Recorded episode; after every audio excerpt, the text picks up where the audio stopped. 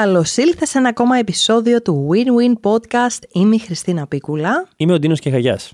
Και σήμερα θα μιλήσουμε για ένα επεισόδιο που έχουμε αναβάλει πολύ. Πραγματικά δηλαδή. Και πριν ακόμα ξεκινήσουμε το επεισόδιο, ήμασταν στο μεταξύ να κάνουμε αυτό το επεισόδιο ή το άλλο.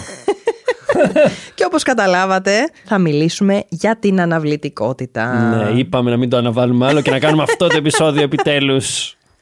Επιτέλους, επιτέλους. Ντίνο. Πώς θα νικήσω την αναβλητικότητα; Έχει πολύ ενδιαφέρον η συγκεκριμένη νομίζω συζήτηση γιατί οι περισσότεροι άνθρωποι νομίζουν ότι είναι κάποιοι άλλοι άνθρωποι οι οποίοι γεννήθηκαν συνεπείς. Ναι. Ή ότι δεν υπάρχουν άνθρωποι οι οποίοι αναβάλουν ε, από τη γέννησή τους ναι, είναι, μία αναβλητική. Είναι στο DNA. Ότι είναι στο DNA τους. Τα πράγματα όμως δεν είναι ακριβώς έτσι και μπορούμε όλοι κατά βάση να νικήσουμε την αναβλητικότητα. Αλλά χρειάζεται μια διαδικασία, την οποία θα τη συζητήσουμε. Η αναβλητικότητα και αυτή μια μαθημένη συμπεριφορά είναι, mm-hmm. επί της ουσια Και αντίστοιχα και η συνέπεια μπορεί να είναι μια μαθημένη Να την κάνουμε δηλαδή μέρος του εαυτού μας μέσα από δράση που λέμε πάντα, αλλά προτού φτάσουμε στο κομμάτι του τι κάνουμε για να νικήσουμε την αναβλητικότητα, χρειάζεται να αναγνωρίσουμε τι είναι αυτό το πράγμα, ρε παιδί μου. Έτσι. Έτσι δεν είναι; Τι είναι αυτό τελικά; Τι κρύβεται πίσω από οτιδήποτε αναβάλω. Άμα κάτσεις και το σκεφτείς, Ρε Χριστίνα, πες μου κάτι που έχεις αναβάλει στο παρελθόν ή αναβάλεις τώρα. Ανέβαλα το ραντεβού με ένα γιατρό. Μπράβο, ωραία, πολύ ωραίο παράδειγμα. Γιατί ανέβαλες το ραντεβού αυτό για το γιατρό; Γιατί φοβόμουν. Μπράβο. Άρα πίσω από κάθε πράξη αναβολής υπάρχει, υπάρχει ένας φόβος. Ναι. Και εδώ σε αυτό το κομμάτι θέλω να πω παρένθεση για άνοιξε τι. ότι τα ραντεβού με το γιατρό είναι μέρος της αυτοαγάπης. Μην τα αναβάλεις. Άρα λοιπόν όσο περισσότερο αρχίζω με αγαπάω, με φροντίζω, δεν αναβάλω πράγματα τα οποία ξέρω ότι θα μου κάνουν καλό αναπλαισίωση του τι σημαίνει πηγαίνω στο γιατρό, έτσι; Ακριβώς. Αναπλαισίωση του τι σημαίνει πηγαίνω στο γιατρό. Δεν είναι απλά μια εξέταση, είναι ένα μέρος της αυτοφροντίδας μου. Reframing το λέμε αυτό στο, στο χωριό σου. Στο μονόδρυ ευεία. Χαιρετισμού στο μονόδρυ. Άρα λοιπόν πίσω από κάθε τι που αναβάλω υπάρχει πάντα ένας και καλούμε εδώ τους φίλους που μας ακούν να σκεφτούν ποια είναι τα πράγματα που συστηματικά αναβάλουν και να βρουν τους φόβους πίσω από αυτό. Ναι. Είναι το πρώτο βήμα, νομίζω. Άρα, δηλαδή. άσκηση, μην αναβάλλετε να το κάνετε. Χαρτί μολύβι, το έχουμε πει πολλές φορές. Και γράψτε καταρχάς τι είναι αυτό που αναβάλλετε. Και δίπλα γιατί αναβάλλετε αυτό το πραγμα Και θα δείτε ότι πίσω από κάθε ένα από αυτά τα πράγματα που αναβάλλετε, κάτι συγκεκριμένο φοβάστε. Δεν είναι τίποτε άλλο λοιπόν από ένας φόβος η αναβλητικότητα. Ακριβώς. Αναγνωρίζουμε λοιπόν το τι φοβόμαστε. Το επόμενο βήμα ποιο είναι αυτό που είπε η Χριστίνα και είπα και εγώ πριν, αυτό που κάνουμε και στο μονόδρυ, η reframing. Mm. Αναπλαισίωση. Δηλαδή το κοιτάω λίγο διαφορετικά αυτό που φοβάμαι. Κοιτάω δηλαδή τι είναι αυτό τελικά που μπορεί να με ωφελήσει η δράση στο συγκεκριμένο πράγμα που εγώ φοβάμαι. Και δεν θα είναι ένα πράγμα, εκεί γράφετε πολλά πράγματα. Έτσι. Γιατί τι θέλουμε; Θέλουμε για να μπούμε στη δράση και να κάνουμε πράγματα, να καταλάβουμε ότι όλα αυτά τα πράγματα έχουν σημαντική αξία για εμάς, ότι θα βελτιώσουν τους διάφορους τομείς της ζωής μας, πιθανοτατα και τέλος πάντων θα έχει διαφορά από τη στιγμή που το κάνω από όταν ήταν η ζωή μου πριν το κάνω. Μπράβο.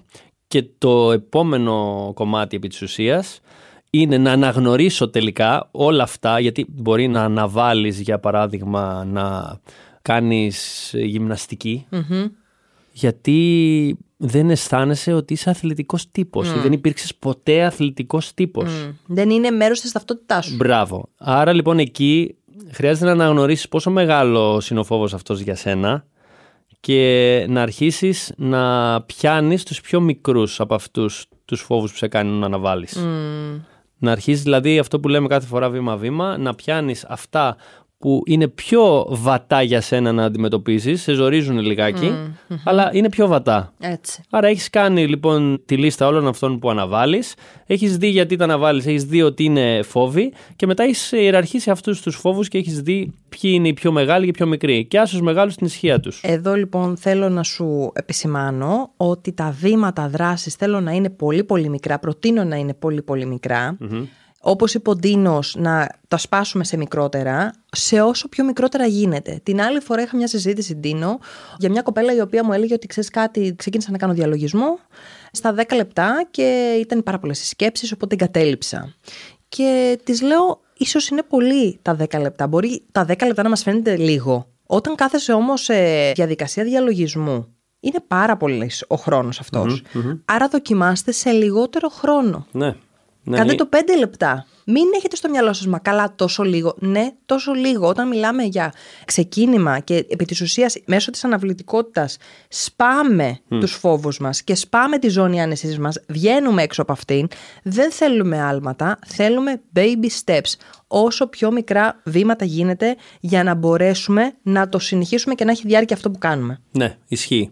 Και για να το πάω και στο κομμάτι συνέπειας πάρα πολύ, που μπορεί να καθυστερούν ας πούμε στα ραντεβού τους για οποιοδήποτε λόγο. Πάλι ένας φόβος κρύβεται πίσω από αυτό. Αν αναβάλω να ξεκινήσω ουσιαστικά νωρίτερα για να είμαι στο ραντεβού μου εκει Εκεί λοιπόν πάλι δεν θα πάω να λύσω κατευθείαν το πρόβλημα. Αν ας πούμε εγώ αργώ στα ραντεβού μου 15 λεπτά, μισή ώρα, 20 λεπτά, θέλω να σου πω δε ότι ανέκαθεν στην αρχή της καριέρας μου, το πω έτσι, ναι.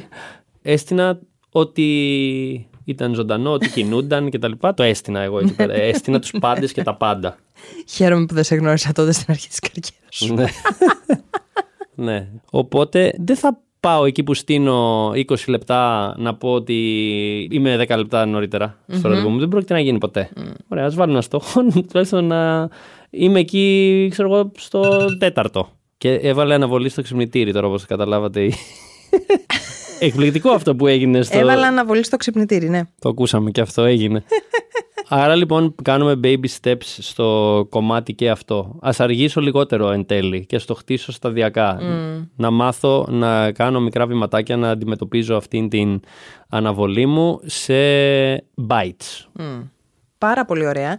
Θέλω να παρακινήσω τους φίλους που ακούν αυτό το επεισόδιο και να μας γράψουν στα σχόλια τι είναι αυτό που αναβάλουν πιο συχνά σε ποιον τομέα έχουν εντοπίσει ότι δεν κάνουν τα βήματα, ότι αναβάλουν προτεραιότητες, tasks κλπ.